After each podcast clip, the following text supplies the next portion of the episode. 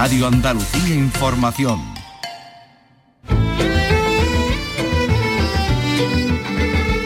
En RAI, Andalucía es cultura. Con Antonio Catón. Muy buenas tardes desde la Plaza de la Merced de Málaga con una tarde de sol inesperada, aunque el cielo cada vez está más velado, pero eso sí, tenemos un ambientazo en, la ciudad que vive su festival de cine número 25 y así lo vemos desde este stand de Canal Sur, que es la entidad colaboradora de este, este festival y que desde el principio, desde el año 1998, está aquí presente. Bueno, estamos junto a la estatua de Picasso, no lejos del lugar donde nació el genio Frente a nosotros. Está también el, monolito en homenaje a Torrijos y a los liberales fusilados, a nuestra espalda el lugar donde se levantaba ese templo de la Merced, del que tanto nos habla Antonio Soler en su novela Sacramento, un convento desaparecido en cuyos predios se levantó el Teatro Cervantes hace ya más de un siglo y medio, ese teatro que acoge las principales actividades de este Festival de Cine de Málaga que se celebra en su edición número 25, como decimos, y que va viento en popa. Bueno, muchas películas, muchas actividades. También está frente a nosotros esa carpa del espacio solidario. Hace un momentito tan solo estaban rodando aquí un anuncio, una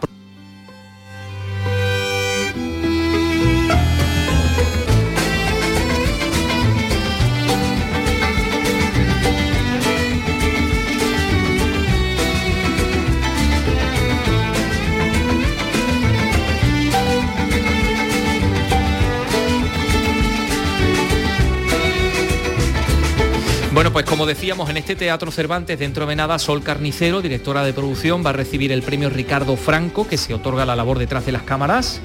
Y, Sol pues destaca que porque ha trabajado con los mejores. Con ella vamos a arrancar este programa que eh, también va a tener como, como, en fin, persona que va a pasar por aquí a Pedro Olea porque su película El bosque del lobo, la primera en que José Luis López Vázquez hizo un papel no cómico, pues se proyecta, se proyecta hoy. Hablaremos de una película póstuma, repasaremos las 25 ediciones del Festival con Manolo Bellido, que, estaba aquí yo creo que desde el principio también. Hablaremos con la fotógrafa madrileña Lupe de la Ballina, que ha retratado tantos rostros en su exposición de la calle Larios y muchas cosas más en este programa. Eh, que comenzamos, como decimos, insistimos, en directo desde esta Plaza de la Merced, con la realización de Ángel Rodríguez y Pepe Luz Ramos y con la producción de Ray Angosto y Fernando Ariza. En Ray Andalucía es cultura. Málaga este cine. El Festival de Cine en Radio Andalucía Información. Con Antonio Catón.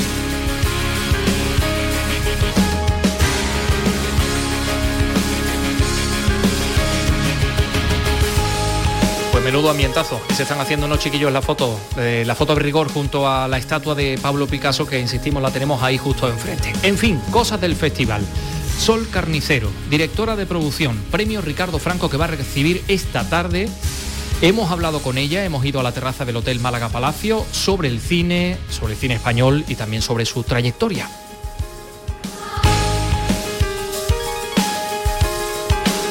Sol Carnicero, ¿qué tal? ¿Cómo está? Muy bien, estupendamente y sobre todo ahora que hace sol. Es por eso que nos ha traído usted el sol a Málaga. No, primero traje la lluvia, o sea que la lluvia hacía falta y yo estaba muy contenta de haberla traído. Y cuando venimos a Málaga siempre llueve. Con los Goya, fíjate tú la que nos cayó cuando lo hicimos aquí. que no. ahora ha salido el sol que también hacía falta. Bueno, recibe usted un premio que es el premio Ricardo eh, Franco y es un premio dado a los invisibles del cine. ¿Cómo se siente usted?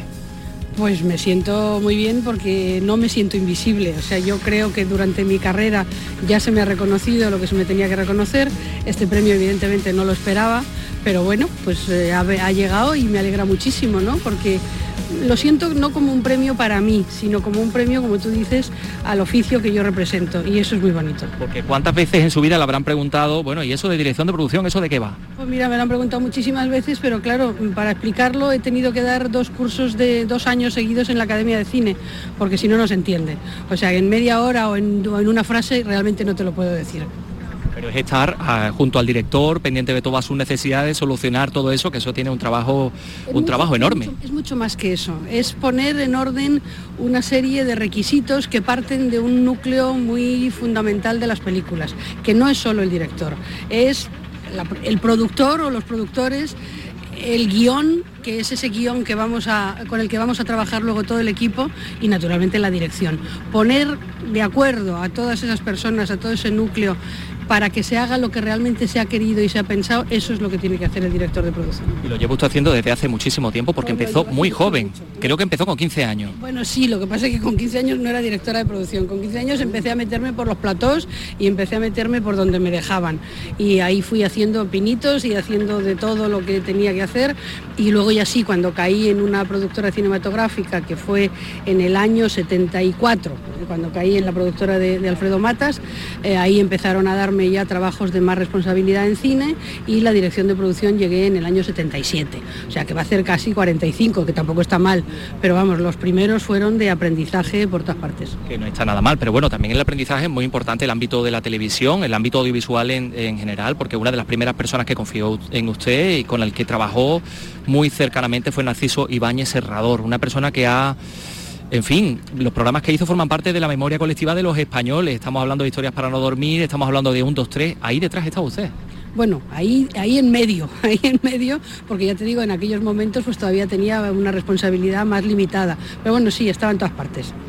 Y ha estado también trabajando con Berlanga, haciendo algunas de sus películas más conocidas, toda esa eh, serie nacional, ¿no? Eh, y La Vaquilla, sí, cuatro películas con Berlanga. Cuatro películas maravillosas. que no se han hecho, pero bueno, porque no se han podido llegar a hacer. Películas maravillosas, decía yo, que le han permitido a usted conocer muy de cerca la forma de trabajar del genio valenciano, ¿no? Por supuesto, sí, sí, claro, tan de cerca.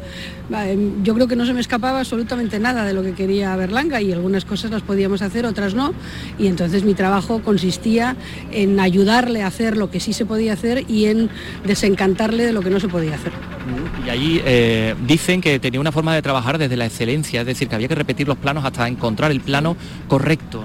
Sí, es cierto, incluso a veces exagerado, porque recuerdo que muchas veces llegábamos a un plano, a, una toma que nos parecía a todos, a todos los que teníamos que, opinar en aquello, nos parecía perfecta, y si teníamos tiempo, Luis seguía repitiendo, porque decía, a lo mejor no sale mejor, y decíamos, Luis, no va a salir mejor, porque esta es perfecta, y porque a partir de ahora el equipo va a estar cansado, y el, cámara se va a equivocar, y el actor se va a trabucar. Pues nada, él seguía y seguía, y decía, no, no, que a lo mejor no sale un poquito. Y bueno, así trabajaba Luis. Y al final salía bien al final valía la que valía. La que habíamos dicho. la que había salido. Usted trabajó en una película con Luis Buñuel pero muy poquito, ¿ves? Ahí yo tenía una responsabilidad muy pequeña. Yo era auxiliar de, auxiliar de producción, sí, en, ese oscuro objeto del deseo. Y, no sé, ¿qué, le dio tiempo a adquirir un poco de conocimiento de, ese, de, ese, genio? A darme cuenta de que era un genio, porque realmente las cosas que hacía eran maravillosas. Y bueno, tenía una capacidad para resolver los temas que, conflictivos y llevarlos a su terreno maravilloso. Por ejemplo, sustituir a una actriz y, dividir el papel en dos personajes. Eso me parece que es de genio, ¿no? Es una, solución salomónica, ¿no? salomónica, salomónica, pero para quedarse con lo que él quería, que era Ángela Molina. Porque si no los franceses se iban a su terreno y entonces se hubieran quedado solo con Carol Bouquet. Y él dijo, ah, no, no, no, yo Ángela Molina no la pierdo. Y naturalmente lo tuvo. O sea, fíjate tú si eso es un genio. Pues esas cosas se le quedan a uno. Cuando yo era jovencita y veía... Yo, siempre he tenido una, no sé si una habilidad o, o, una decisión, que es acercarme y buscar siempre las personas de las que puedo aprender. Y eso lo he hecho toda mi vida pero también ha tenido una habilidad que es la de hacer las cosas bien, que son muy importantes. Eso, ya, eso, eso ya viene después. Pero vamos, fundamentalmente yo he dicho, ¿dónde puedo aprender? Y he ido como olfateando y buscando y creo que he acertado. ¿Al cine actual cree usted que le sobra, le sobra glamour o no? No, no, no, yo creo que el cine actual está donde tiene que estar y vamos siempre buscando todos la perfección y la posibilidad de hacer las cosas y yo creo que cada época requiere unas cosas distintas. Está donde tiene que estar. ¿Cuál es el papel de Málaga, del Festival de Málaga en el ámbito del cine español, cree usted? Pues yo creo que ahora mismo muy importante porque bueno, el, eh, Málaga se va consolidando, también empezó como un festival eh, como más pequeño y nunca se sabe, nos pasó a nosotros con la academia, nunca sabes si vas a poder llegar a algún sitio o no y yo creo que Málaga se ha consolidado y ahora mismo es muy importante. De aquí están, llevamos ya muchos años que van saliendo las películas que luego se, bueno, pues se hacen importantes y la gente las, las ve y las aplaude y se llevan más premios en otros sitios y es, yo creo que está muy bien. La Academia del Cine de, España, que también ha sido además premiado en este, en este festival de la que usted forma parte. Aquí en Andalucía, creo, creo, esperemos dentro de, no mucho, parece que el flamenco va a entrar en, las aulas a través de la, de la ley del flamenco. Sería estupendo que entrara el cine en las aulas. A ver, a ver, me parece maravilloso que, que entre el flamenco porque además yo soy muy aficionada al flamenco, pero me parece que por, eh, eh, por necesidad debería entrar antes el cine incluso, ¿no? Porque el cine va más allá, llega, llega a, todo el mundo, abarca muchas más cosas y además explica, mm, por un lado, nos, transmite los conocimientos del pasado y nos explica cómo tiene que ser el futuro. Yo creo que el cine, bueno, es, eh, es un complemento de la literatura, es un complemento de, otras, de otras materias y me parece que en el cine lo tenemos todo. Bueno, no hay que decirle a nuestros oyentes que estamos en la traza del Hotel Málaga Palacio, acaba de sonar eh, bueno, pues uno de los buques, uno de los ferries que hay aquí en el, en el Muelle 1 y que por eso escuchan estos, estos sonidos. Hablar con usted también es hablar de un libro y de, y de una experiencia compartida con Teddy Villalba. Eh, usted fue la autora de uno de los, de los libros, de un, libro referencia para quienes quieran acercarse al cine y él, una persona de referencia para también atraer a muchas eh, estrellas del cine internacional a España. Bueno, yo creo que lo que pasa es que se lo debía a Teddy, ¿no? Porque fue mi compañero durante 35 años. Él nunca quiso presumir y nunca quiso hablar de lo que había hecho y en las posiciones que había estado en el cine español y en el cine americano que se hizo en España. Y bueno, yo creo, como habíamos hablado mucho y me lo había contado, pues que yo lo debía, lo debía dejar para que quien se quiera interesar por ello tenga ocasión de, de buscarlo y de bucear en ese mundo. Y lo hice, nada más, y ya está. Y ahí está. Ahí está. Y ahí está, Sol Carnicero, muchísimas gracias por estar con nosotros, enhorabuena por este premio, Ricardo Franco, que va a recibir dentro de, una, eh, de unos momentos aquí en Málaga, disfrute usted del festival. Muchísimas gracias, gracias por darme este premio, que insisto, no es a mí, es a la labor del director y directora de producción.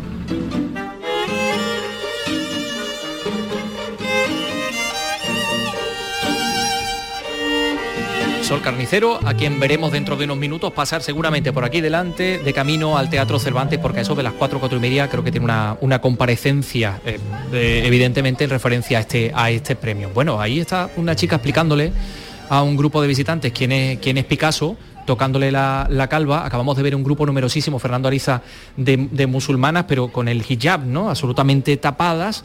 Las terrazas están eh, llenas aquí en la Plaza de la, de la Merced. Me he asomado por aquí por este lado y la verdad que están, están llenas, pero, pero todo este ambiente también tiene una una consecuencia que queríamos, de la que queríamos hablar, porque eh, al margen de la cultura, permítanos que habláramos, que, abramos este paréntesis. Los bares que están aquí en el centro, atrayendo a turistas, aquellos que visitan la ciudad, con motivo de este festival, pues están teniendo algunos problemas de desabastecimiento, se quejan de que no tienen pescado de la zona, pero que además hay ciertos problemas para conseguir a precios razonables otros productos como aceite o harina. Bueno, nuestro querido compañero Eduardo Ramos, que lo tenemos para arriba y para abajo, eh, recogiendo toda la información, también se ha enterado de todo esto. Eduardo, ¿qué tal? Muy buenas. Este martes hay muchísimo ambiente en el entorno del cine Albeniz y del centro de la ciudad, en la que se mezclan actores, directores o espectadores con turistas de todas las nacionalidades.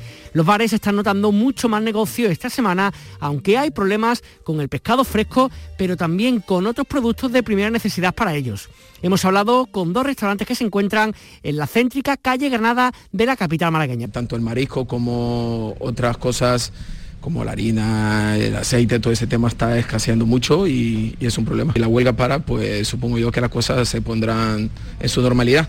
Hay a lo mejor días que falta algo, algo puntual, pero en general, en general no lo llevamos mal. Una jornada, por cierto, en la que se ha conocido que los chiringuitos de Málaga traen ya pescado de Marruecos y de Portugal para salvar sus cartas. A Mercamálaga llega poco género porque el 90% de la flota permanece amarrada, a la espera de la reunión que mantendrá el sector con el gobierno.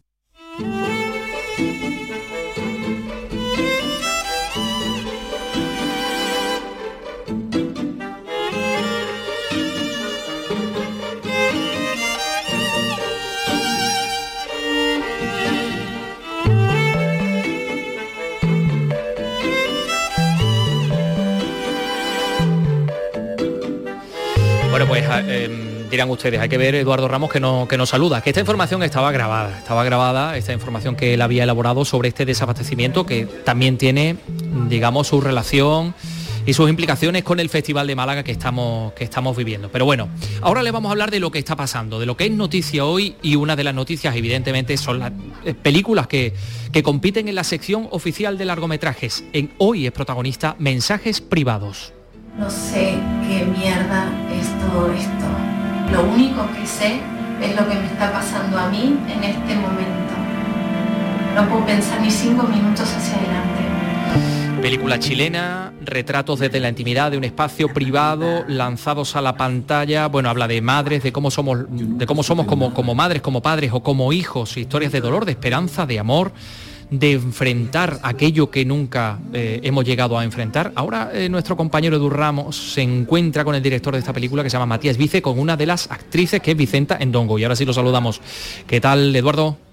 ¿Qué tal? Muy buenas tardes. Pues estamos ahora mismo situados en calle Cazavilla, justo delante del Teatro Romano de Málaga. Y estamos aquí porque hace apenas unos instantes ha acabado mm, la proyección, el pase de prensa que se ha realizado eh, de una de las películas que iba a concurso en el Festival de Málaga, Mensajes Privados, y justo a continuación pues ha sido, digamos, la rueda de prensa, en la cual pues se han comentado algunas de las cosas de esta, de esta película. Una película que, aunque vamos a hablar con su director ahora mismo, con Matías Vice, mm, quizá habla un poco del confinamiento y de las posibles cosas positivas que este confinamiento puede tener para para, todas las personas, entre ellas el hecho de poder hacer una película sobre ello. Eh, Matías Vice, director del film, ¿qué tal? Buenas tardes. Muy buenas tardes, ¿qué tal? Feliz de estar aquí en Málaga. Gracias por atendernos. Eh, ¿Qué es más difícil? ¿Hacer una película, hacer una película en pandemia, la distribución? ¿Qué es lo más difícil en un proceso como este? No, hacer una película en, pandemia era, era bastante difícil. Nosotros hicimos una película que no habla de la pandemia, la verdad, pero sí nos interesaba este sentimiento que, que teníamos al principio, en el momento más duro de la pandemia, de volcarnos a lo importante, cómo somos como padres, cómo somos como hijos, cómo son nuestras relaciones humanas. Y en ese sentido la película se vuelca a esos temas. Es una película que rodaron los propios actores en sus casas. Ellos se con sus móviles y yo iba recibiendo este, este material y, cada uno tiene una historia particular. Algunos hablan, todos son todas historias reales. Entonces la película dialoga bastante con el documental algunas son interpretadas por los actores y otras son las propias historias de los actores, pero en el fondo son relatos de, violencia intrafamiliar, son relatos de abuso sexual también, son relatos de cómo somos como padres, de cómo somos como hijos, de la muerte también que nos está rondando. En el fondo la película habla de, temas importantes y lo que quisimos rescatar de, este momento de, sufrimiento, este momento de, la pandemia era en el volcán en, en lo importante, en el fondo. Y además me contaba que se hacer una película es complicado, creo que por tu parte, que eh, tengo, todo chileno, estabas en México, has dicho, algunos de los actores estaban en Chile, otro en España, el productor en Alemania, o sea, ha sido como todo un, fue un puzzle realmente, ¿no? Sí, estábamos cada uno en, un lugar diferente, pero el sentimiento era, era el mismo, en el fondo, este sentimiento que teníamos de urgencia, cuando la muerte nos está rondando, cuando la muerte está más o menos cerca, queremos hablar de cosas importantes, eh, queremos dejar algún mensaje, y en ese sentido la película también tiene, tiene esto, tiene el el, dar una luz también hacia el final, que, más allá de lo que nos pase, finalmente la vida de alguna manera siempre se impone y, busca su, manera de salir a flote.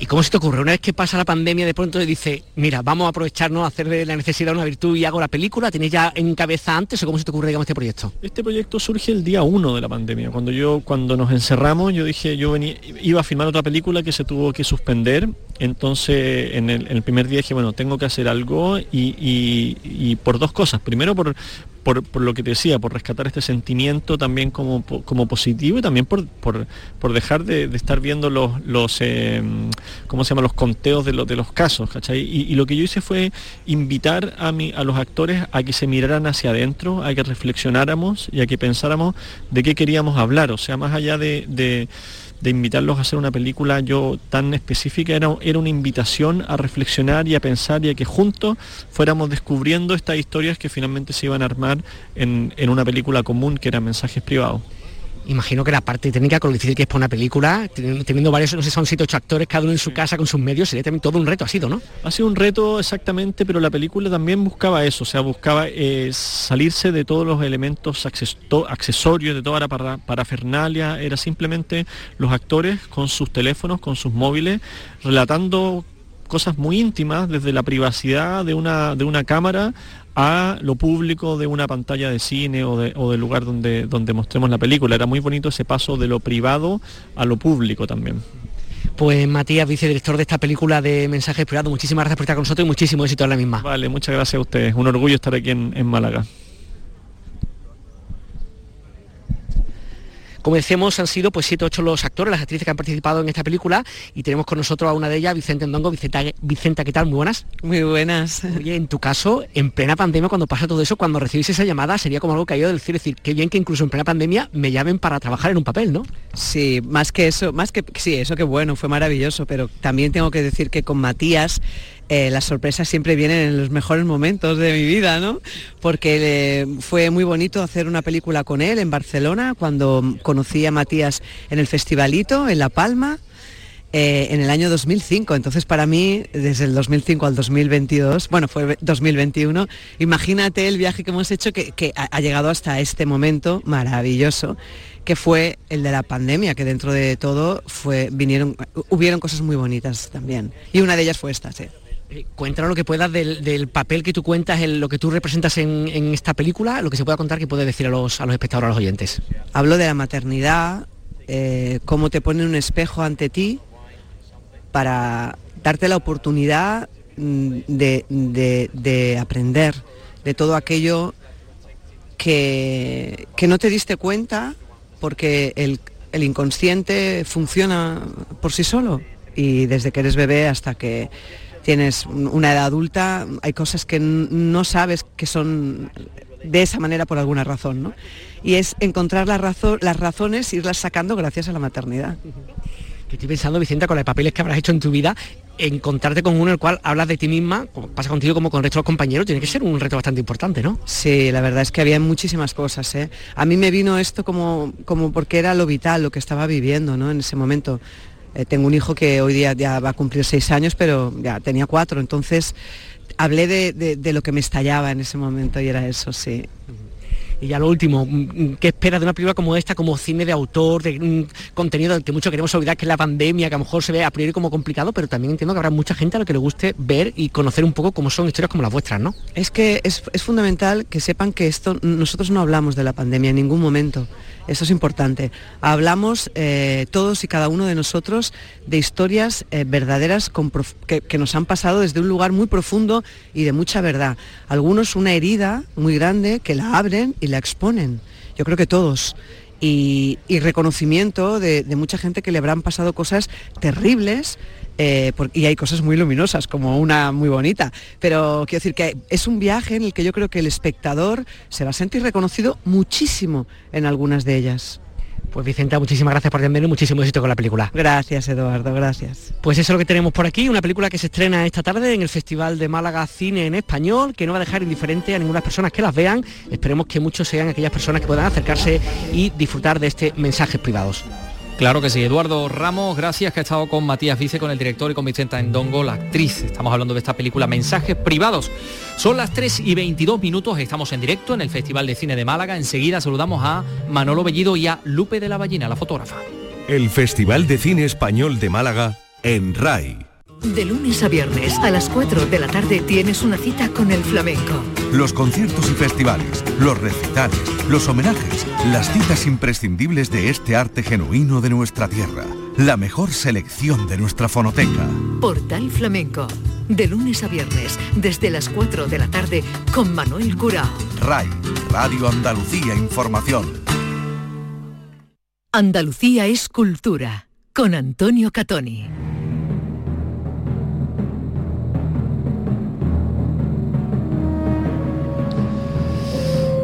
Bueno, Manolo Bellido, ¿cómo estás? Muy bien. ¿Muy bien? Sí. Muy bien cansado, vamos, que te, has dado una paliza que estarás reventado ya. Sí, porque este es un festival que, es mm, full time, es mm, todo el tiempo, desde las ocho y media que empiezan las proyecciones hasta que recogemos la alfombra roja por la noche. Yo no sé cuántas entrevistas hará hoy, me ha dicho que el fin de semana, solo el fin de semana han sido 50. Sí, muchas, ¿eh? muchas. Pero tela marinera. Y, lo que te rondaré morena. Claro, porque tenemos que, la gente dice, bueno, pero ¿para qué tantas entrevistas, no? Pues porque eh, también nosotros aquí, eh, los periodistas, hacemos un trabajo de reserva, de despensa, de guardar cosas para que a medida que se van produciendo los estrenos, llegan las fechas en que esas películas aparecerán en la cartelera, podamos entonces recobrar ese material para darle la actualidad que merecen. Y lo veremos también en una de cine, en Andalucía Televisión, el programa fantástico que, conduce nuestro querido Manolo. Oye, me he dado un paseo por la calle Lario magnífico, he estado viendo la exposición, esa exposición 25, seguimos sumando, donde se exhibe la cara más divertida del Festival de Málaga y ahí está la fotógrafo Lupe de la Ballina, que se encuentra en estos momentos con nosotros. Lupe, ¿qué tal? Muy buenas tardes. Hola Antonio, ¿cómo estás? Enhorabuena, enhorabuena. Te está aquí escuchando también nuestro compañero Manolo Bellido. Bueno, son más de 80 fotografías. Hola, Lupe. Ahí tú decías que la fotografía para ti es una ventana y nosotros a través de tu creación nos hemos acercado a las ventanas de esos actores, a través de sus miradas, de sus gestos. Hay algunos que son realmente, realmente curiosos, ¿no? Como la, risa de Juana Costa o esa mirada así como tímida de Nancho Novo, que me parece muy, muy, muy sincera, ¿no? Eh, nos, nos ha intentado acercar al alma de todas estas personas. Sí, eso es lo que eso es lo que intento, pero no tanto intentando descubrir algo como que nadie ha visto jamás, sino contando lo que ocurre cuando esa persona y yo nos encontramos y nos encontramos de verdad. Que yo creo que es lo, lo, más honesto que yo puedo hacer. Y son encuentros muy bonitos. Normalmente yo tengo dos o tres horas para, para hacer fotos a alguien y fue un gran reto porque tenía a lo mejor, pues imagínate con Antonio Banderas, tres minutos no porque, vamos, él fue encantador, pero tenía muy poco tiempo y en esos dos, tres, diez minutos encontrar algo verdadero en esa persona. Y algo además alegre, una celebración, no, no un aniversario nostálgico. Claro, nosotros teníamos intención, nuestra intención primera era hacer un recorrido con Lupe, ir paseando por la calle Larios y hablar de todas esas fotografías, lo que pasa es que ya se encuentra en Madrid y no hemos podido hacerlo. Ay, me habría encantado quedarme ahí. Ah, y a nosotros también tenerte aquí con nosotros. ¿Quién te, no sé si ha sido tuya la idea de seleccionar a estas personas o, el festival te ha dicho, mira, estos son los seleccionados? Ha sido, ha sido en común. O sea, yo seleccioné las fotos que, que más me gustaba cómo habían quedado, que mejor representaban lo que yo quería contar pero luego quería el criterio del festival para también hacer una selección eh, cinematográfica de, algo como lo más representativo, porque yo me quedaría con un criterio quizá más estético. Javier Rey, con una mirada así como casi desafiante, todos tenemos que decir tenemos que decir que todos jugaban con, la, con los números, ¿no? Con esos números en corcho blanco del 2 y el 5, que es el, aniversario del festival, que llevamos 25, 25 ediciones. Jordi Sánchez también muy, muy sonriente. Yo creo que la sonrisa en lo general, ¿no? Como tú dices, es un motivo de celebración, ¿no? Sí, el ambiente que había en el set era de juego. De, a ver, aquí tienes este 2, este 5, ¿qué es lo que hacemos que represente? Y a través de eso interpretas un papel. Y el 25 se convierte pues en una novia, en, unas bolsas de compras, que es lo que yo me imaginaba con Juana Costa, en una ventana a través de la que miras como Javier Rey. Y, luego además estaban bastante desconcertados, porque claro, esto lo hice el año pasado, les daba el 25 y me decían, pero estamos en la edición 24. Yo ya no os preocupéis, que esto es para la celebración del año que viene. Oye, ¿y la, iniciativa de posar de una determinada manera, con los números de una determinada forma, es tuya o es del propio actor? ¿Qué te gusta más? Lo digo porque por prepararnos ya Manolo Bellido y yo para cuando nos vayas a fotografiar, claro. Efectivamente, pues eh, es un diálogo, entonces había gente que llegaba y pum, ya se ponía y ya veía lo que quería hacer y, lo que le surgía y había otros que yo les iba dando indicaciones y veía por dónde tiraban. Y que es lo que de repente a lo mejor uno lo cogía así como, como bajo, eh, es que claro, yo lo estoy haciendo con la mano y no me veis, y se convertía pues a lo mejor en un loro, en, una radio así tocha ochentera, o de repente se convertía en algo muy delicado y, muy mágico. Eh, depende de cómo, eso es lo que hago siempre yo en las sesiones, les doy, les lanzo algo y en cómo reaccionan ves por dónde por dónde puedes tirar, que es lo más expresivo, que es lo más auténtico en ellos. Y, y te dan una historia que tú ni te imaginabas. Pues todas esas historias las tenemos en la calle Larios de Málaga en esta exposición 25, a ver, 25 y seguimos sumando, seguiremos sumando una exposición que tiene la firma de una fotógrafa extraordinaria que se llama Lupe de la Ballina y que ha tenido además la gentileza de estar con nosotros aunque sea por teléfono. Lupe, enhorabuena, muchas gracias. Muchas gracias a vosotros, de verdad. Un abrazo grande. Un abrazo fuerte para para el lugar donde te encuentras y para, y para ti particularmente. Bueno, Manolo, 25, dice 25 ediciones. Yo he visto imágenes tuyas con un poquito más de pelo, el año 98 paseando con Moncho Armendaris. Vaya, yo mismo me he sorprendido al verla. pero, da, gusto saber que, estuve allí realmente. Claro, y, he visto cosas que me han llamado mucho la atención, porque claro, ahora estamos todos con, el, con nuestro pase de prensa, con, con esos séquitos enormes que vemos moverse por las calles de Málaga, ¿no? De los actores, de los directores, con, su, con sus eh, asistentes. Entonces, en el año 98... que llevan verdaderos cuerpos de guardia. Bueno, como guardias pretorianas, lo estaba hablando antes con Fernando Ariza, pero en el año 98 yo veía a García sentado en una mesa de plástico ahí delante del Teatro Cervantes, con unas sillas de plástico, y ahí daba la rueda de prensa. Y ahí estaba también Fernán Gómez, eh, Jaime Darmiñán, todo el que pasó por aquí en esa primera edición. El festival nació en pañales, nunca mejor dicho, prácticamente sin infraestructura, con una sesión eh, oficial muy, muy pequeñita de siete u ocho títulos a lo sumo. Eh, eh, eso sí, tuvo buen gusto desde primera hora en el sentido de que se eligió bien las películas que vinieron, porque ya desde primera hora también hubo un jurado muy competente. Estaba Fernando, eh, Fernando Méndez Leite, Leite. pero también estaba Justo Navarro, por ejemplo, el escritor granadino, que siempre ha sido un gran cinéfilo y en sus libros siempre hay una componente cinematográfica. Permíteme que abra una- un paréntesis. Fernando Méndez Leite, Vignaga, Vignaga número 30. Claro, porque eh, como él ha sido testigo, primero como eh, participante en el jurado y luego a partir de ese momento de la segunda edición ya empezó a formar parte del comité de dirección y de selección.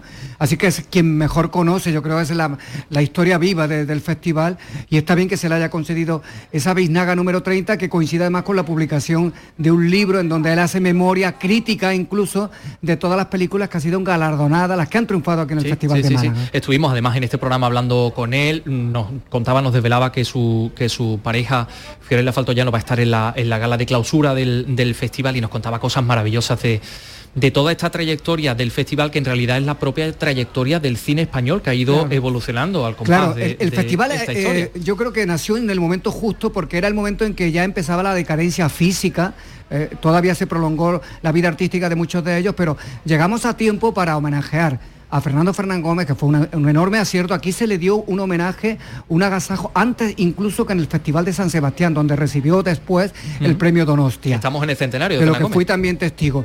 Pero también ocurrió igual con Paco Raval. Y fíjate qué curiosidad. Paco Raval recibió aquí un premio, el premio de honor que se dio a toda esta gente de esta categoría, Tony Leblanc, José Luis López Vázquez, todos estos grandísimos que están ahora cumpliendo su centenario, todos pasaron por aquí. Y en el caso de Paco Raval sucedió una cosa. Se le dio aquí el homenaje. Luego él fue a presentar una película al festival, a Canadá, al Festival de Montreal, me parece. Y tenía que volverse en el avión para ir a- enseguida al de San Sebastián para recibir allí el premio Donostia. Nunca llegó a San Sebastián porque murió en el vuelo. Ajá. Falleció en el vuelo eh, transatlántico eh, con una vida cumplidísima, eso sí. Y la, la pena es que San Sebastián no llegó a tiempo de darle el reconocimiento que sí tuvo en Málaga a tiempo. O sea que en eso también el festival eh, se anticipó. Y ya te digo, aunque al principio todo era muy de andar por casa, eh, no había casi sitio para las ruedas de prensa, se improvisaban a la entrada del teatro donde se dispuso un bar con su terraza, con su velador y allí pues se producía el encuentro, no había alfombra roja, no había barreras de seguridad, no había ni siquiera fanáticos y fanáticas que estaban allí pendientes de los artistas que iban llegando. Luego vamos a hablar de eso, por cierto. Pero me gustaría conocer cómo nació la alfombra roja. Eso fue después. Eh, yo creo que al principio el, el equipo de prensa lo constituía eh, básicamente Javier Bellot, eh, del que luego mm, han derivado todas las grandes agencias de comunicación, por lo menos algunas de ellas como DIP, por ejemplo, que actualmente y desde hace años son los que se encargan de controlar las alfombras rojas no solamente aquí en Málaga, sino también en, en Madrid, en Los Goya, por ejemplo, quien no ha visto a Piti, ¿no? que es una persona muy, muy renombrada, o a eh, David, que son los fundadores de, de esta agencia, David y Piti, de, ahí de ahí viene eh, eh, el nombre, El nombre de, esta empresa. Y bueno, Salvi, que formó parte también y forma parte de esta misma empresa, de esta misma compañía, es ahora la jefa de prensa desde hace años del Festival de Málaga.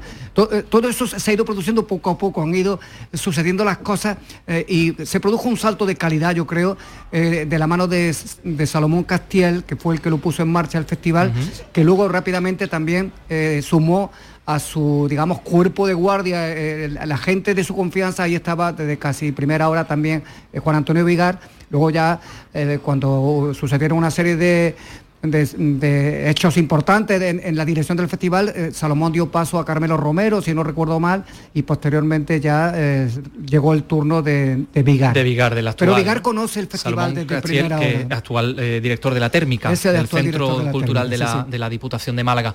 Pero tengo entendido que tú me contaste que, que todo surgió por, un, por una cuestión, no sé si era una especie de intercambio. Me dijiste, oye, pues mira, pues mm, a cambio vamos a hacer Bueno, una eh, alfombra roja. bueno, ya había una alfombra roja, así. ya sé a lo que te refieres. A ver, a ver. Bueno, hubo sí, realmente hubo una escena de- que yo creo que debe de figurar en los anales del cine, eh, eh, a veces incluso del surrealismo, ¿no? Porque eh, hubo un momento en que las alfombras rojas dieron ese salto de calidad del que estamos hablando, de calidad, de cantidad, yo creo, de gente, de, una presencia masiva de chavalería sobre todo. ¿Qué sucedió? Que de pronto en, España empezaron a funcionar y a tener gran audiencia algunas series, algunas teleseries, como por ejemplo Sin Tetas No hay Paraíso, eh, este tipo de cosas que encumbraron a la fama a Miguel, Ángel, Silvestre. ¿no? También ocurrió con Fran Perea en la famosa serie en donde él estaba con...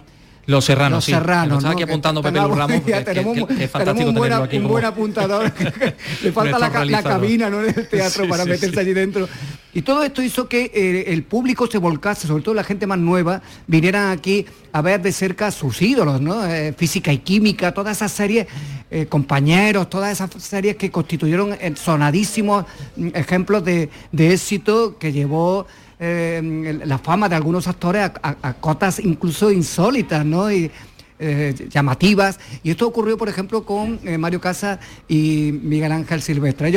Cada vez que entraban en la alfombra roja se, se producía tal revuelo, tal alboroto, tal griterío, que resultaba ensordecedor. Entonces, un año estaban rodando aquí el, puente de San Luis Rey, una producción internacional de campanillas, o sea, de postín, con un dineral de presupuesto y con un reparto de Hollywood, de primerísimas estrellas, Katy Bates, Robert De Niro, en Robert De Niro en persona aquí en Málaga rodando estaba también eh, Harvey Keitel, por ejemplo. Bueno, una constelación de, gente que ni en Hollywood. Y entonces la productora de esa película negoció con el ayuntamiento que le dejaran eh, hacer lo que quisieran sin cobrarle nada aquí en Málaga, y utilización eh, a pleno rendimiento de los espacios públicos, y a cambio se comprometía a que desfilaran los protagonistas de la película por la, por las alfombras rojas. Se produjo la llegada de Robert De Niro con toda esta gente que estoy diciendo, con estos nombres espectaculares, y no pasó nada. Ellos entraron, se bajaron del coche, lo recuerdo perfectamente como si lo estuviera viendo.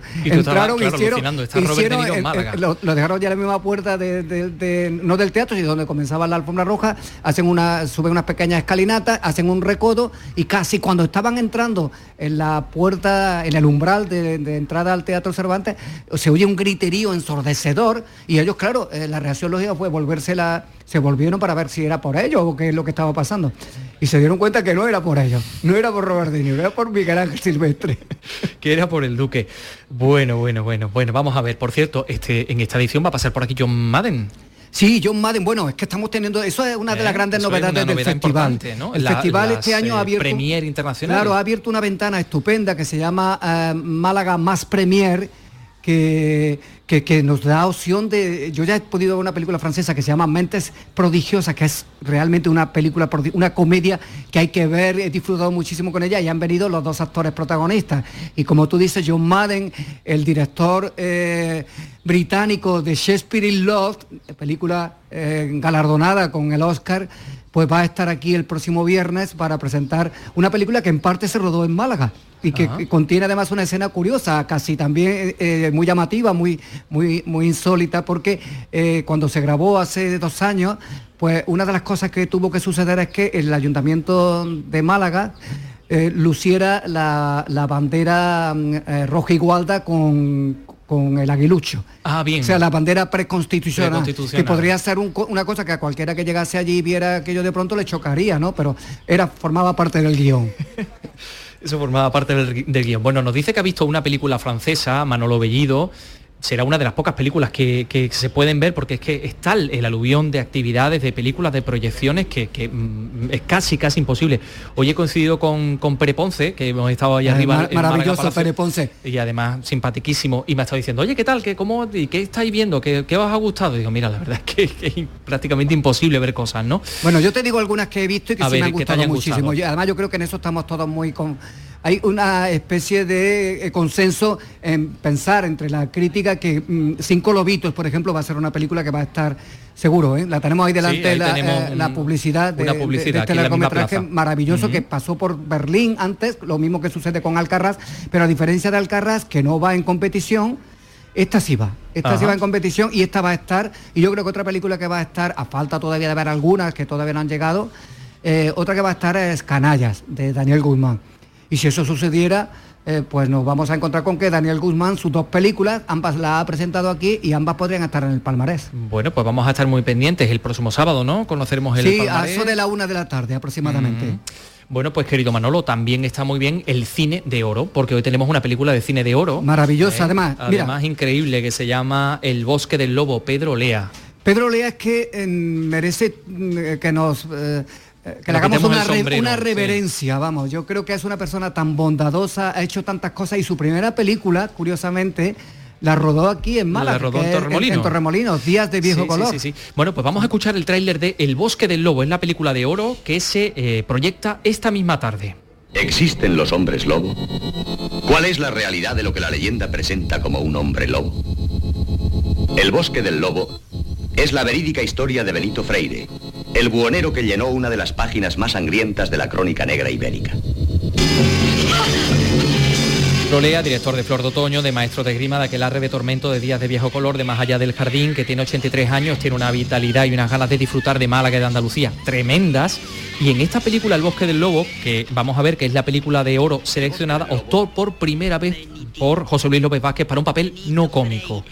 Nos ha contado que esto cambió para siempre su propia trayectoria como director y también la de López Vázquez. Manolo, hemos hablado con él y hemos disfrutado de La Marinera. Lo escuchamos. Tenemos disfrutando de Málaga, disfrutando de la Plaza de la Merced, a nada más y nada menos que don Pedro Olea, que es el director de la película de oro de este Festival de Málaga, El Bosque del Lobo. Don Pedro, ¿qué tal? ¿Cómo está? Hola, feliz de esta selección que me ha sorprendido muchísimo porque hace tres años también me dieron película de oro y vine con José Sacristán a Málaga por mi película Un hombre llamado Flor de Otoño. Entonces sé que me están odiando toda la gente de la profesión. Oye, que este tío de Bilbao que coño hace para tener dos películas de oro así como así. Pero ¿qué le voy a hacer? Que me odien un poco, no me importa. Bueno, va a venir de hecho José Sacristán, Mónica Randall, va a estar aquí también, va a estar el hijo de José Luis López Vázquez. Si en aquella película Un hombre llamado Flor de Otoño, usted presentaba, yo creo que por primera vez quizá en el cine español, eh, la homosexualidad, pero no para reírse del mariquita, sino como un verdadero drama, usted aquí opta por un actor, José López Vázquez, y lo convierte en un actor dramático que, sorprende a todo el mundo. No, eh, eh, yo quería hacer esta película porque la iba a producir, era mi tercera película. Yo no había hecho ningún corto siquiera, era titularme y tener un- que enfrentarme con un largometraje, que eso es muy difícil. Entonces mis dos primeras películas me sirven, incluso la primera que la rodé aquí en Torremolinos, Días de Viejo Color, aunque la destrozó la censura, etcétera, etcétera, y no era muy buena, pero me sirvió mucho. Y la segunda, que era un, musical que iba a ser con los brincos, pero se separaron los brincos y tuvo que ser con Juan y Junior, con lo cual la historia quedaba mucho más coja, porque eran cuatro marcianos que tenían que matar y sustituir a los brincos, pues eran dos que- marcianos y Juan Pardo, eh, hubo que alargar el guion para que en vez de ocho fueran cuatro. entonces, pero bueno, practiqué, gracias a eso pude permitirme hacer El Bosque de Lobo. Pero como quería producirla, quería hacerla baratita, porque pensaba que era más sencillo para producirla. Entonces quería hacerla en blanco y negro y con José María Prada, que era un actor muy bueno, pero digamos no protagonista de películas. Y entonces, ya que estaban metidos, eh, empezando en la industria, me dijeron, oye, si haces en blanco y negro con Prada, pues no la vas a estrenar. Tienes que hacerla en color y con una figura. Y entonces pensé, pensé, pensé, di vueltas y dije, pues López Vázquez.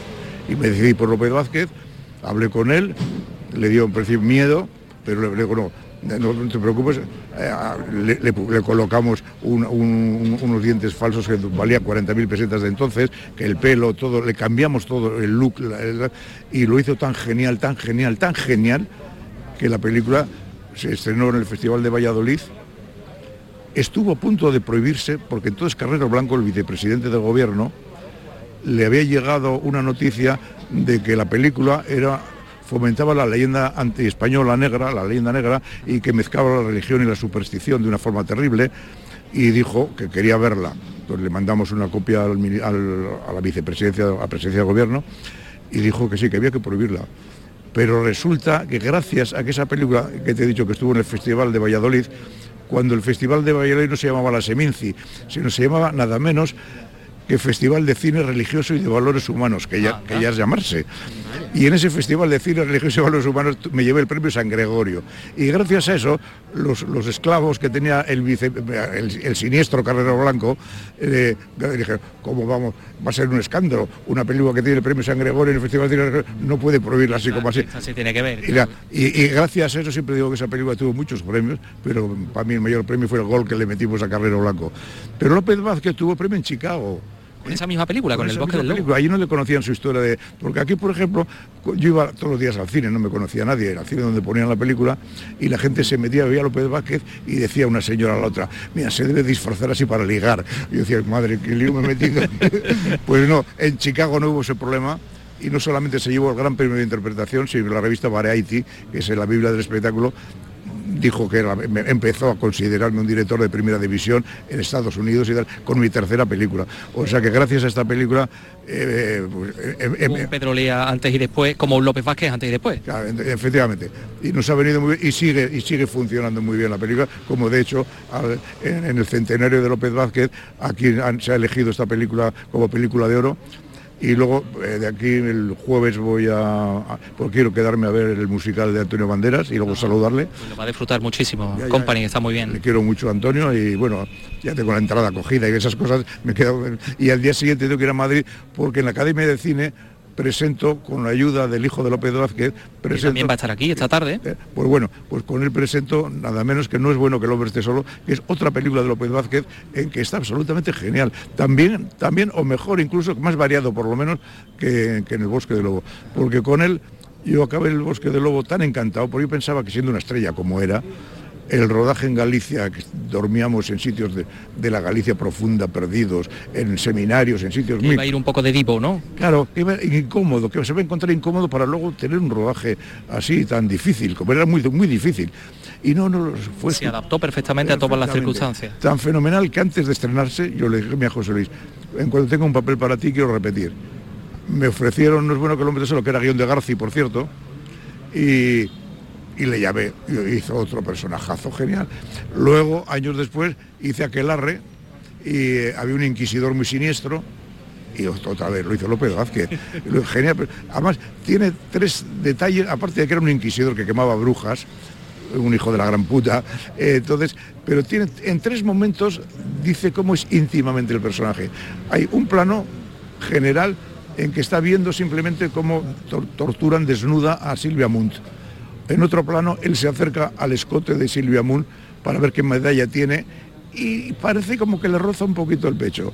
El tercero es el- el- el- cuando un- uno lo descubre por una rendija y en la celda flagelándose. Fíjate cómo da esa cosa de represión perfectamente el personaje de José Luis López las Vázquez. torturas y las cosas que hacía. Bueno, don Pedro Y- Lea. Y, luego ya por última vez, en el, en- en el maestro de esgrima, había un policía, pa- que- pequeño papel, y le dije, pues no, eh, eh, quiero que lo hagas. Y, me vino, y solamente me dijo, ¿qué quiere? ¿Le, le puedo poner un poco de ironía o como siempre? Le dije, como siempre, José Luis. Esas son las confesiones y los recuerdos de don Pedro Lea que esta tarde lo vamos a poder disfrutar aquí también en Málaga en el Festival de, de Cine. Don Pedro, muchísimas gracias. A vosotros. Enhorabuena de nuevo porque el buen cine siempre es eterno presente, eso no pasa nunca. No, y siempre está, viene Málaga, yo vuelvo tantas veces, empecé ¿no? en Torremolinos y termino aquí recogiendo cada dos años o tres una película de oro. Fíjate que, que honores para mí. Los que le quedan, y los que le quedan. Gracias, don Pedro. Bueno, muchas gracias a vosotros. Este, este hombre es un pozo sin fondo, Manolo Bellido. Sí, tiene toda la razón además porque él ha estado muy, muy vinculado al festival. Recuerdo que eh, una de, de sus últimas películas, Tiempo de Tormenta, fue la que se eligió para inaugurar la sexta edición en 2003. Fíjate si ha Ah. pasado tiempo. Sí, sí, y él sí. vino con esa película. Y, y nos ha contado que hace dos años, creo que fue un hombre llamado Flor de Otoño. Claro, claro. La- es que qué gran película, la un hombre película. llamado Flor de Otoño. Hace poco la vimos Peliculón. en un homenaje a, a José Sacristán. Hay que ver lo bien que canta Pepe Sacristán. Está ¿eh? tremendo, está Bueno, hay tremendo. algo que haga mal Pepe Sacristán. Sí, bueno, no sé si vas a ir ahora a la- al coloquio. No, eh, bu- bueno, voy, voy a intentar acercarme y poner la oreja porque con esos sabios, con, el- con esa reunión de celebridades, de, de personalidades irrepetibles en nuestro cine, hay que estar, es como cuando se acude a una, a una clase magistral, poner el oído, no intervenir, simplemente escuchar y empaparte de lo que están diciendo. Yo tuve ocasión, me estoy acordando ahora de José Luis Cuerda, una vez me invitaron en Dos Torres, eh, dentro de su jornada, su muestra de cine rural, Ajá. a moderar una, una charla eh, entre Román Guber y José Luis Cuerda. No tuve que moderar nada, simplemente poner el oído, escucharlo y, que ellos hablasen de sus cosas. Am- ambos además eh, con pasado clerical casi, porque uno estudió en los jesuitas y el otro en otra congregación de la que ahora yo no recuerdo su nombre. Mm, Yo creo que va a ser uno de los grandes momentos de este Festival de Málaga, esta, esta película de oro y el, el coloquio posterior, decíamos Mónica Randall, eh, José Sacristán, el hijo de José Luis López Vázquez también va, va a estar. Y, mm, y, bueno, va a estar por supuesto Pedro, Pedro Lea. Bueno, eh, ¿qué más cosas tiene este festival? Pues por ejemplo, la película póstuma, tú has estado también tanto con Cifri Monleón como con los actores protagonistas, ¿no? Sí, con Pera Ponce, que, es, el año pasado trajo una película aquí al festival que me gustó muchísimo, de Oscar Aibar, en donde él era un, policía eh, en la zona levantina que conocía eh, los trapicheos de las colonias de, oficiales nazis que se asilaron allí bajo la protección de la dictadura franquista. Y, hace un papel enorme en esa película. Y ahora al verlo esta mañana otra vez por aquí, la verdad que me ha gustado muchísimo. Creo que Sifrid Monleón, del que es muy amigo, eh, ha escogido bien y ha escogido también con Vito Sang. Es una pareja formidable para esta película, que es una declaración de amor al cine a la vez. Sí, sí, sí, sí, es cierto. Bueno, este creo que tenemos el tráiler de la película póstuma. ¿Es este?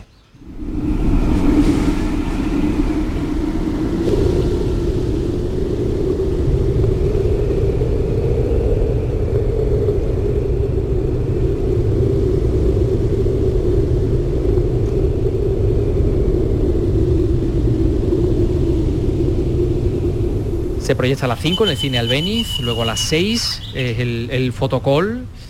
Hablamos de una película de Sifri León que habla de la búsqueda, del amor, de la vida, de la muerte, un hombre de ciudad que recibe la llamada de la mujer a la que amó y emprende un viaje clandestino para reencontrarse con ella. Bueno, pues como decía Manolo Bellido, hemos podido hablar también con los dos protagonistas, con Pere Ponce y con Vito Sanz.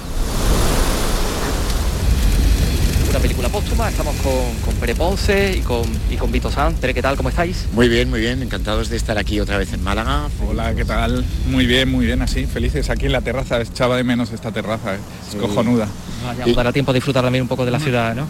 Bueno, y disfrutar también del público. Yo creo que venimos con una película también muy, muy especial, una pequeña joyita que tenemos ganas de, de compartir aquí con el público del festival y, de darle el vuelo y la presentación que, que, merece. O sea, que encantados de estar aquí. Hablamos de una película póstuma, es una película de búsqueda y una película que tengo entendido tiene mucho que ver con esta etapa que hemos pasado y que seguimos atravesando, ¿no, eh, Sí, tiene algo, algo, evoca algo este, estos, estos momentos vitales que estamos pasando. Sí, sí, es un, es una, es un viaje, un viaje vital que hace un personaje, el, el personaje de Pera, y que se va encontrando a diferentes personajes que, que le van aportando cosas en ese viaje, ¿no? Eh, es una película digamos, muy, es una joyita pequeña, es un, casi poética, ¿no? Eh, compleja de, rodar, pero muy bonita y muy... Yo, yo, la verdad es que estoy muy contento de, poder estar acompañando aquí la película y, y acompañando a Siegfried, el director, ¿no? Sí, señor. Bueno, ¿cómo definirías tu personaje, Pere, entonces? Pues mi personaje no deja de ser como una, un alter ego de, de la voluntad de Siegfried por explicar, ¿no? Hoy por explicarse ciertas eh, relaciones, una relación de amor inconclusa, frustrada, este reencuentro con la persona amada, estas preguntas que nos hacemos cuando acaba una relación y estas incógnitas que siempre tenemos en relación a, a la vida, ¿no? Más allá del amor, ¿no? Y eh, cómo nos enfrenta esa falta de amor a la muerte, ¿no? Y, yo creo que estas preguntas vitales eh, de alguna manera tienen reflejo en este personaje, que es el que transita por un espacio que es, eh, en este caso es la naturaleza, es un personaje que sale de la ciudad, abandona su hogar para hacer este viaje, para este viaje que es muy valiente, muy eh, yo creo que muy, muy difícil para él, pero a la vez con unas ganas eh, por, explicarse y por encontrarse. Y yo creo que hemos acompañado a Sifri en esta película que para él es muy, muy íntima, muy personal, que no deja de ser una película que obedece a una pulsión muy grande por, por por contarla ¿no? y por hacerla y hemos encontrado pues el camino y la producción muy pequeñita, ¿no? rodeado por la ayuda de, y la colaboración de los amigos, ¿no? por poder tirar adelante este proyecto y de alguna manera pues eso también nos hace sentir que el cine tiene una función también a veces terapéutica y vital en nuestras vidas, ¿no? No solo nos dedicamos a esto por el eh, eh, por, servir a proyectos de los demás, a intereses de cadenas o de, o de producciones o de dinero o de fama, sino que a veces también tiene una función de, la pequeña escritura, ¿no? de un amigo haciendo, escribiendo, ¿no? está con una letra en minúsculas, ¿no? un proyecto y que nosotros nos hemos entregado a él de, una manera, yo creo, con todo el, el cariño y el amor. De, de la también un poco, evidentemente, vuestra propia vida al servicio, ¿no, Vito? Bueno, en este caso, mira, el, el guion estaba bastante cerrado. Siegfried trabajaba bastante con un guion eh, bastante, digamos, poético, que, que- que es mm, basado en unos poemas de Rilke. Eh, entonces, el, el guion era bastante, li- en, en aspectos literario, complejo de, de entender, pero eh, lo maravilloso de este proyecto es que vas acompañado del director y, dejarte llevar por él es creo que es un plus maravilloso, ¿no? En vez de coger y crear tu- tu- tus historias y no, sino dejarte dejarte eh, dejarte eh, apoyar, ¿no? Dejarte llevar un poco por él, eso es maravilloso. Y en este proyecto ese, factor ha sido fundamental, ¿no? Él como figura y como guía del viaje, ¿no? Y que, pero, pero siempre como estos también eran como eh, eh, como diría yo, no son eh, planos, secuencias complejos, difíciles, si no tienes ese apoyo desde fuera, hay veces que, pierdes un poco el norte de- del, del proyecto. Entonces, la figura, en este caso de Siegfried, ha sido muy, muy importante. ¿no? Bueno, pues ahí está una película póstuma, habéis hablado de Rilke, sabéis que era un enamorado de Málaga y de Ronda particularmente, y, y casi de Miguel Hernández, cuando has dicho del amor, de la vida y de la muerte, ¿no? Como las tres Claro, heridas. Claro, claro, sí, sí, ese aliento poético yo creo que circula por las venas de la película y que esperemos que el público también lo, lo comparta, ¿no? Porque sí que es una película que necesita, es un cine muy contemplativo, es un cine muy personal y es un cine que, que gracias al festival también por darle presencia y visibilidad, ¿no? Porque a veces estos proyectos tan difíciles, tan íntimos, tan pequeños, eh, les cuesta encontrar, ¿no? El, eh, esos canales de difusión y yo creo que es una suerte poder verla aquí en pantalla grande. Yo creo que hoy la vamos a disfrutar. No la hemos visto nosotros, Ah, no, no la habéis visto. hemos visto. O sea, hemos visto, yo he visto un pequeño copión de tal, algunas imágenes, pero, Pero no es lo mismo, no es lo mismo. Entonces nos reservamos, como hoy la compartiremos con el público y la disfrutaremos con él. Disfrutarla mucho, disfrutar de Málaga de Andalucía. Gracias, gracias. Vito. Que vaya muy bien. Gracias a vosotros, gracias.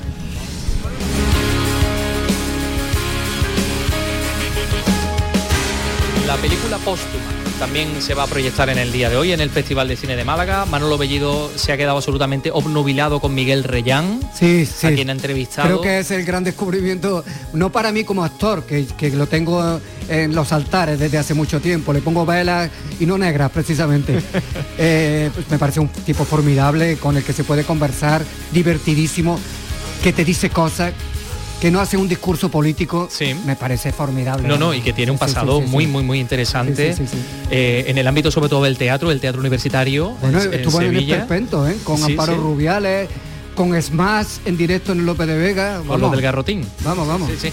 Bueno, Manolo, vamos a ver, nos quedan muy poquito, son y 57 eh, lo que está por venir en el festival. Hay una sesión en el festival que yo creo que está muy bien porque nos, nos pone la miel en los labios para que vayamos un poco pensando en lo que viene, lo que está por venir, que es cinco minutos de cine. Ayer vimos dos películas de dos directoras andaluzas que, eh, que, que tienen, que prometen mucho. La- eh, una, la Marta Díaz de López, ya es la segunda que hace. Triunfó con mi querida cofradía, ¿te acuerdas de esa película? Que la es presentó aquí en el Festival sí, de Málaga sí. y fue sensacional.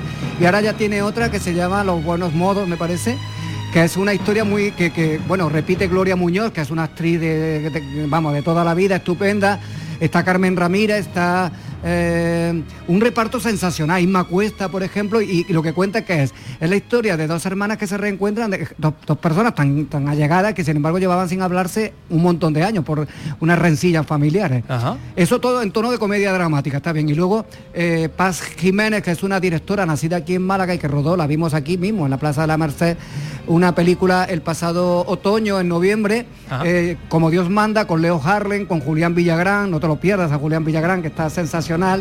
Y allá vimos lo- las primeras imágenes y en esta película también, en este largometraje, sale Ken Appleton. Ah, bien, fíjate. Ah, pues Ah. fíjate, está en mi mismo gimnasio, allá en Triana. Bueno, querido Manolo Bellido, pues muchísimas gracias por haber venido a hacernos esta visitilla al stand de Canal Sur. Porque Canal Sur está desde el origen de todo, antes de ser eh, entidad colaboradora Antes de que de hubiera este festival. convenio de colaboración, Sí, ya señor. estábamos nosotros ahí. Ya estaba aquí Canal Sur. Ha sido un verdadero placer hacer este programa con Fernando Ariza en la producción y con Ryan Gosto, con Pepe Luz Ramos y con Ángel Rodríguez en la, en la realización. Nosotros nos vamos y nos vamos a ir con música, con música de cine, claro. ¿Te echo de menos? Echo de menos revuelta. Esta es la versión eh, cantada por los actores de aquella película El otro lado de la cama del año 2002, premiada con la Biznaga de Oro a la mejor película española en este festival. Así que me parece un broche más que, más que extraordinario para ponerle fin a este programa de Andalucía es cultura. Mañana volvemos a las 3 de la tarde. Adiós. nosotros un muro de metacrilato no nos deja olernos ni manosearnos. Y por las noches todo es cambio de postura. Encuentro telarañas por las costuras. Lo mismo te echo de menos, lo mismo que antes te echaba de más. Si tú no te das cuenta de lo que vale, el mundo es una tontería. Si vas dejando que se escape lo que más quería.